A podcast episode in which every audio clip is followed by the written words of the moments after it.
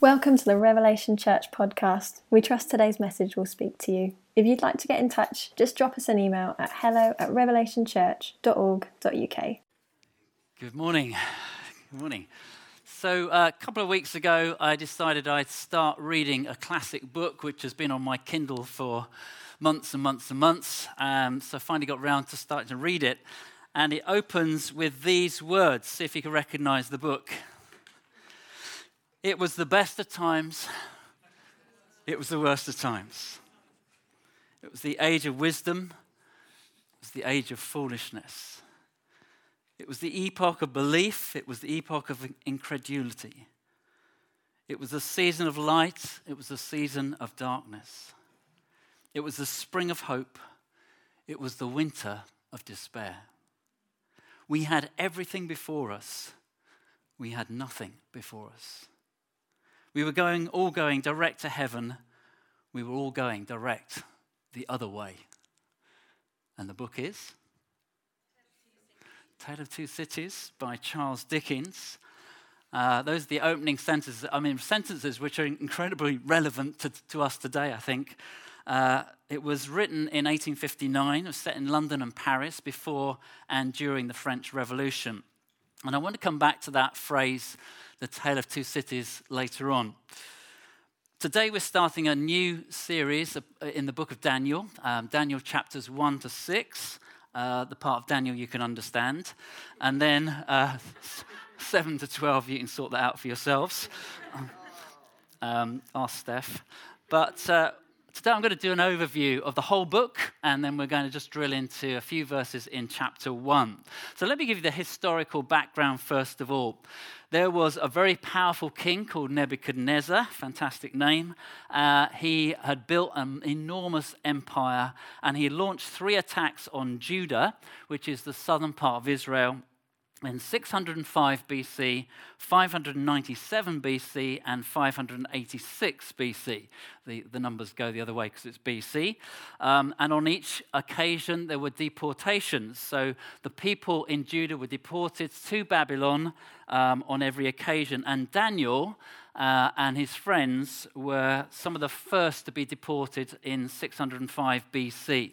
And this period is known in the Bible as the exile, and the exile lasted for about 70 years. It's a fulfillment of Old Testament prophecies. If you go back all the way back to the time of Moses, even before the people of Israel arrived in the promised land, uh, God spoke to them in Deuteronomy 30, 15 to 18, and said this He said, See, I have set before you today life and good, death and evil. If you obey the commandments of the Lord your God that I command you today, by loving the Lord your God, by walking in his ways, and by keeping his commandments and his statutes and his rules, then you shall live and multiply and the Lord your God will bless you in the land that you are entering to take possession of it. But if your heart turns away and you will not hear, but are drawn away to worship other gods and serve them, I declare to you today that you shall surely perish. You shall not live long in the land you are going over the Jordan to enter and possess. So, from even before they got into the promised land, God is saying to them, You will, you will prosper, you'll flourish here if you keep worshiping me and keep me the, as the focus of your attention. Uh, but if you turn away to other gods, then you won't actually stay in the land. You'll be removed from the land. And then later on, many hundreds of years later, we come to the time of Isaiah. Isaiah was one of the great prophets in the Old Testament, lived around about sort of 700, 800 years before Jesus. And he lived at a time just before the exile was about to happen. And in Isaiah 39, 5 to 7, we read there, then Isaiah said to Hezekiah, Hezekiah was the king at that time, he said, Hear the word of the Lord of hosts. Behold, the days are coming when all that is in your house and that which your fathers have stored up until this day shall be carried to Babylon. Nothing shall be left, says the Lord. And some of your own sons who will come from you, whom you will father, shall be taken away, and they shall be eunuchs in the palace of the king of Babylon. So Isaiah is predicting, just immediately before this is happening, he is predicting that the people are going to get removed to Babylon, which was hundreds and hundreds of miles away. Uh, the land was really important to them as a nation, and to be removed from the land was a terrible thing.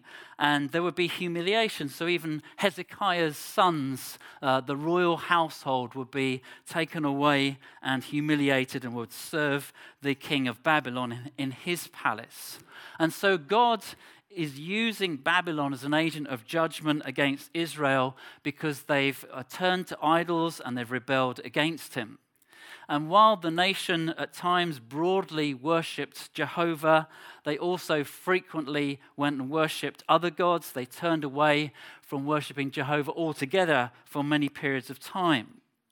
And two of the gods that they worshipped were Baal and Asherah. These were two of the main gods that they turned to, uh, turning away from worshipping Jehovah. And Baal was the god of rain, and Asherah the god of fertility.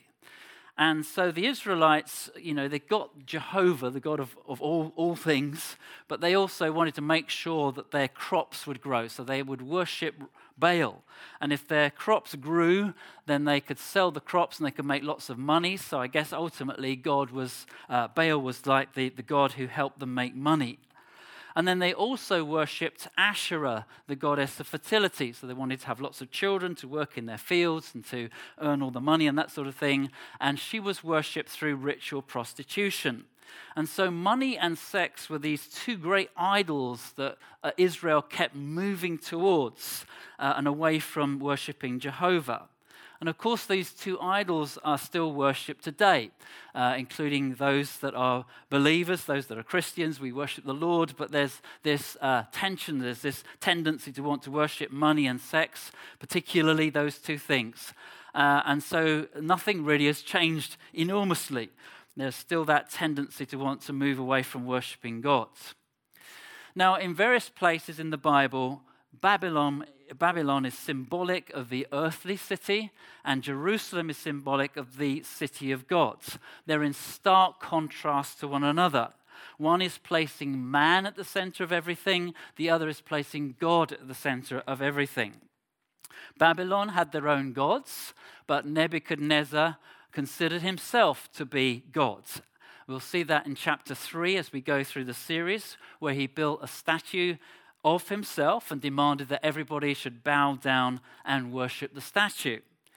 And then it becomes even clearer in chapter 4 and verse 30, where Nebuchadnezzar says, Is not this the great Babylon I have built as a royal residence by my mighty power and for the glory of my majesty?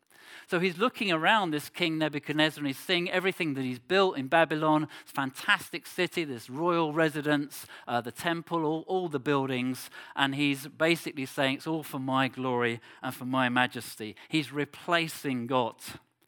Now, this might sound a little bizarre to us, but I think we have a bit of a parallel in our world today. The North Korean Supreme Leader, Kim Jong un, uh, was born into a family, uh, and the family, the Kim family, there is a sort of myth, mythology around that family that they're a semi, semi-divine. There's a semi-divine dynasty. And so people in North Korea almost worship him as the supreme leader. And so it's not difficult for us to understand how Nebuchadnezzar, with this enormous empire that he'd built, was so powerful that people felt he was almost God. So they had gods in Babylon, but in a way, the true God was the king, Nebuchadnezzar. It was all about human achievement, it's about what he built and what he conquered. And so he's taking glory for himself. So this is basically secular humanism, uh, which could be defined as a system of thought attached, attaching primary importance to human rather than divine or supernatural matters. Babylon represents life without God in contrast to Jerusalem, which represents life with God. You see the two contrasts. This is the tale of two cities the earthly city and the heavenly city. The city of man in contrast with the city of God.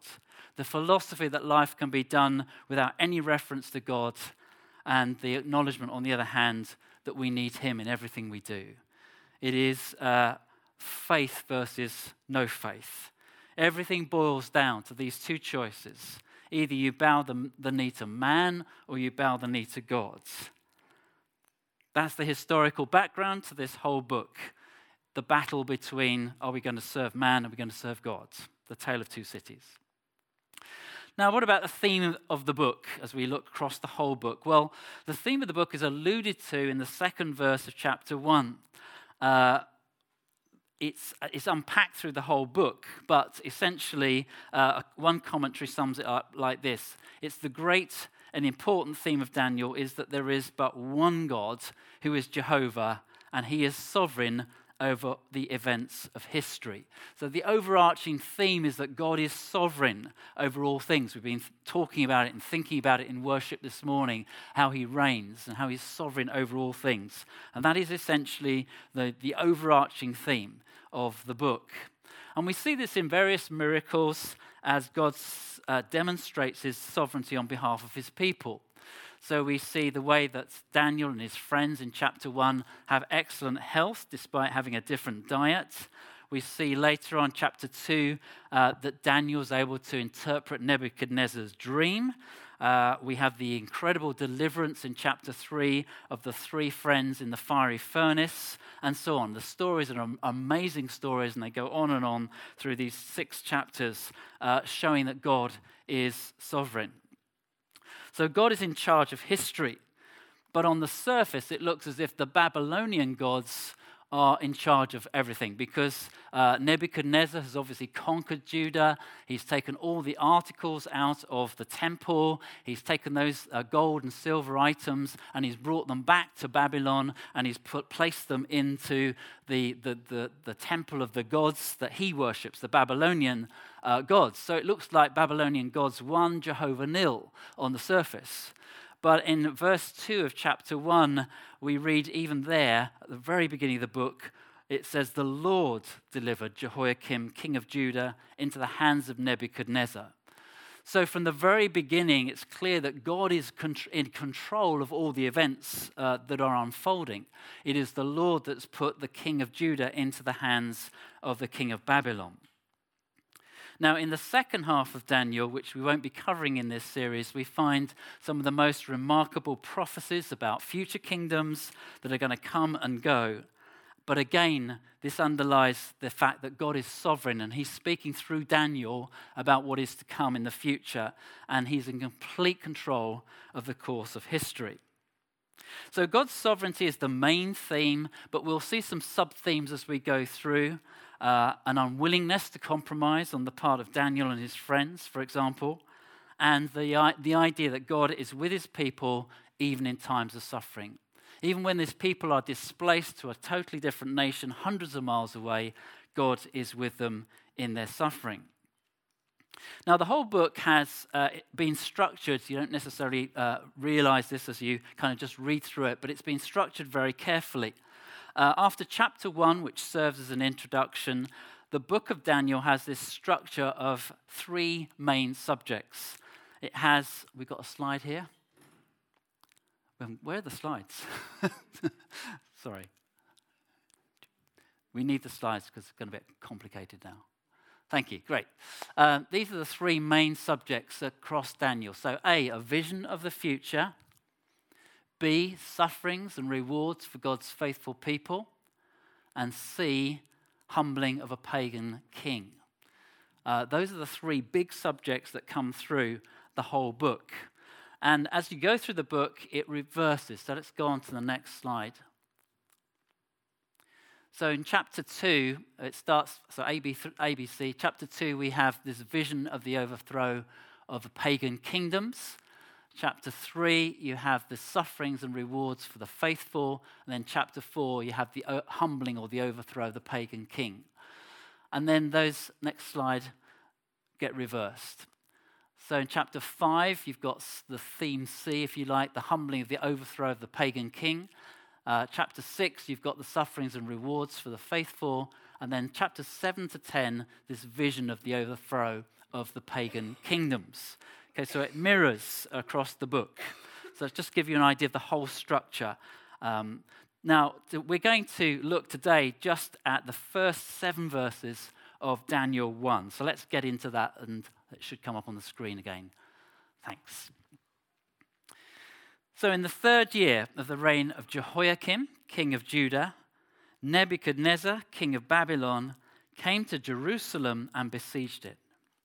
And the Lord gave Jehoiakim, king of Judah, into his hand with some of the vessels of the house of God.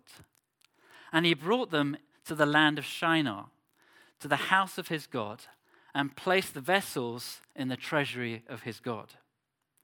Then the king commanded Ashpenaz, his chief eunuch, to bring some of the people of Israel, both of the royal family and of the nobility, youths without blemish, of good appearance, and skillful in all wisdom, endowed him with knowledge, understanding, learning, and competent to stand in the king's palace, and to teach them the literature and the language of the Chaldeans. That's another word for Babylonians. The king assigned them a daily portion of the food that the king ate and of the word, wine that he drank. They were to be educated for three years, and at the end of that time, they were to stand before the king. Among these were Daniel, Hananiah, Mishael, and Azariah of the tribe of Judah. And the chief of the eunuchs gave them names. Daniel he called Belteshazzar, Hananiah he called Shadrach, Mishael he called Meshach, and Azariah he called Abednego.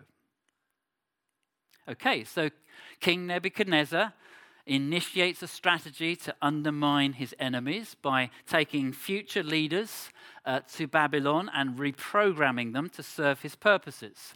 I would imagine that Daniel and his friends would have been the equivalent of Oxbridge undergraduates, you know, real high flyers, good family backgrounds, well educated, uh, future leaders in government, education, industry, health, and so on. And it's a strategy which is still employed today, isn't it? Uh, this was reported on the BBC News website about a month ago.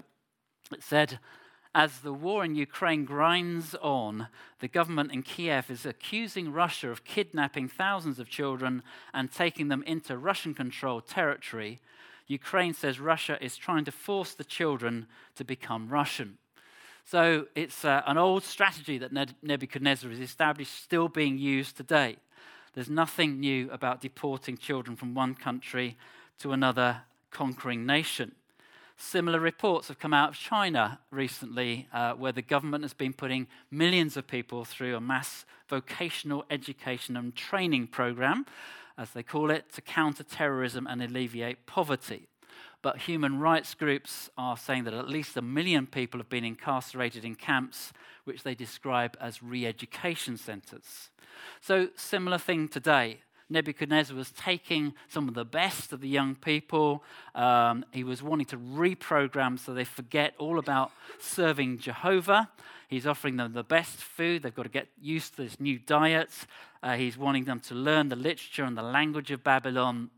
It's an attempt to blot out all memories of their homeland and any thoughts of serving the true God. But the biggest change was their names.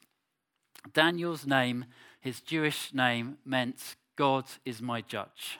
And he gets his name, his name's changed to Belteshazzar, which means Bel's prince, and Bel was one of the Babylonian gods. Similarly, Hananiah, his name meant beloved by the Lord or Jehovah's gracious. Not quite sure which. Uh, different, different ideas about what his name meant. But his name was changed to Shadrach, which means illuminated by the sun god. Mishael, his Jewish name meant who is like God. And then his name is changed to Meshach, who is like Venus. Venus is the Babylonian version of the fertility goddess Asherah. And then Azariah, his name meant God is my helper. And his name is changed to Abednego, the servant of Nego. And Nego was another one of the Babylonian gods. So they're given new names which reflect the Babylonian gods. Their original names reflected the, the true gods. Now they're giving names which reference the Babylonian gods. Nebuchadnezzar could change their names, but he couldn't change their hearts. And so, the three main themes uh, in the book that I mentioned a lot earlier God is sovereign, no compromise, God is with us in times of suffering. All three are very relevant to us today. We can look around at what's happening in the world. We can be tempted to think that God has abandoned us. Uh, we can be tempted to feel that God is distant from us. Uh, maybe we feel in, in some ways that, you know, we're kind of struggling like as, as if we're in exile, that we've got wars, we've got inflation, we've got political instability until tomorrow, or maybe. Uh, we've got climate change, we've got food poverty, fuel poverty, the ongoing legacy of the pandemic. It would be easy to wonder if God really is sovereign, wouldn't it? And the book of Daniel teaches us that God is in charge of all things, even if on the surface it doesn't look like it. Christians are constantly being pressured to compromise on a whole range of issues. It's difficult to stand your ground and to firmly but graciously disagree with the prevailing politically correct worldview. But the book of Daniel teaches us that it is possible to do that, but it's not easy. When you're going through suffering, you can be tempted to think that God has forgotten about you. He doesn't care about you, He's left you. If He really cared about you, then things would change in an instant. The book of Daniel teaches us that God is right there with us in the suffering. The story of Daniel is totally relevant to us today because we live in a highly secular society. Uh, there's constantly this struggle between humanism and faith, between worshipping man and worshipping God, between loving self and loving God. One commentator said, The world is living by its own standards and for its own glory in opposition to God's. The story of Daniel is a story we're living in right now.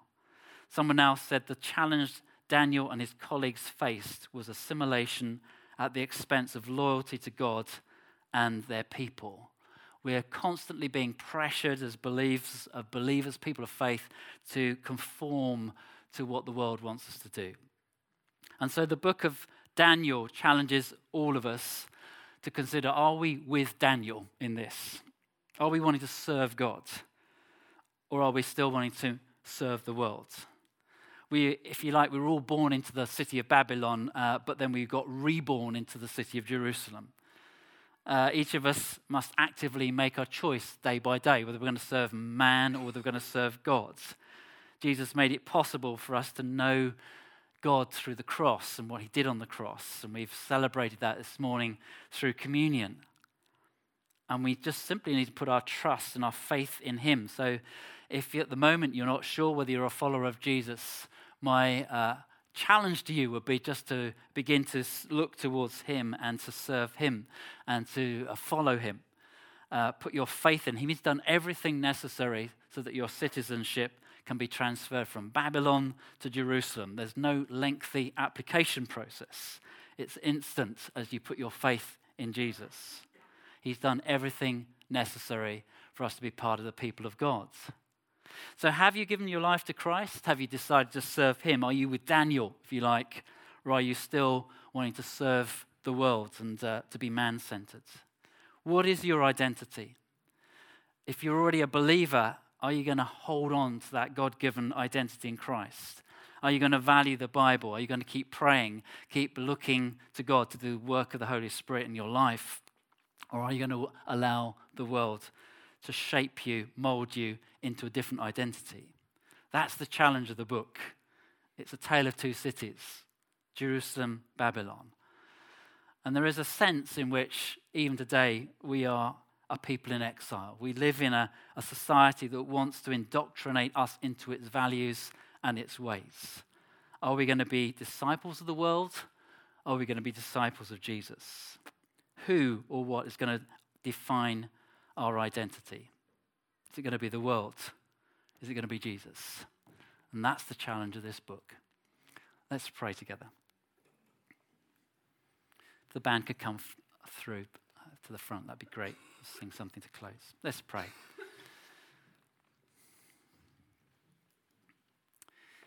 First of all, if you, you're not sure really yet whether you are following Jesus, I just want to pray for you.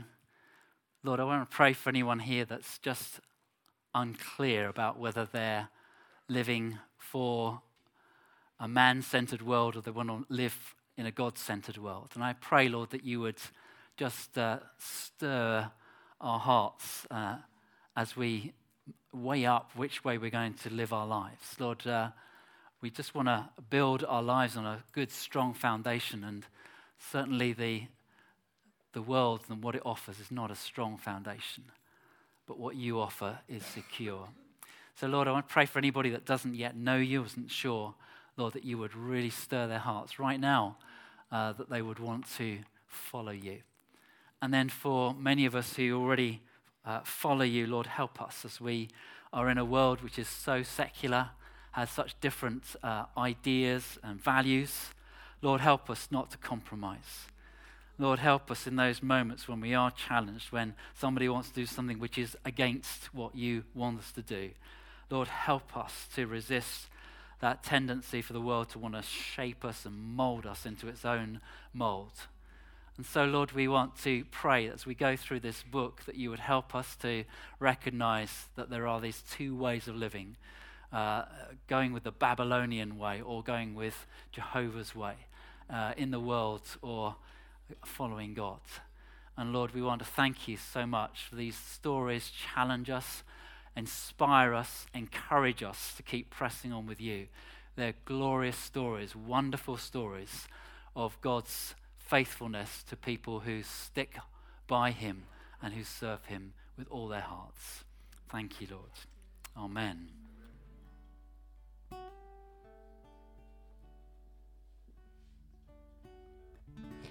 Worthy is the Lamb was slain,